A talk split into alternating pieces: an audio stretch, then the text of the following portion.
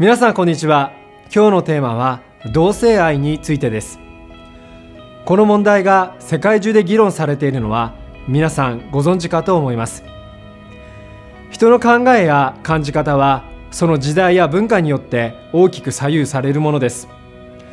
しかし私たちクリスチャンは誤りなき神の言葉である聖書という規範を持っています。そうです。聖書が同性愛に対して何と語っているかが重要なのです。それでは同性愛について聖書には何と書いてあるのでしょうか。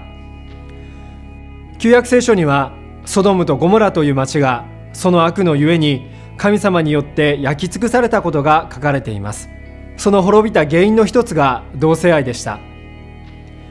新約聖書ではローマ人への手紙1章26節から27節。第一コリント人への手紙6章9節から10節を見るときに同性愛は罪であることがはっきりわかります。ですので聖書が同性愛は罪と言っているので罪なのです。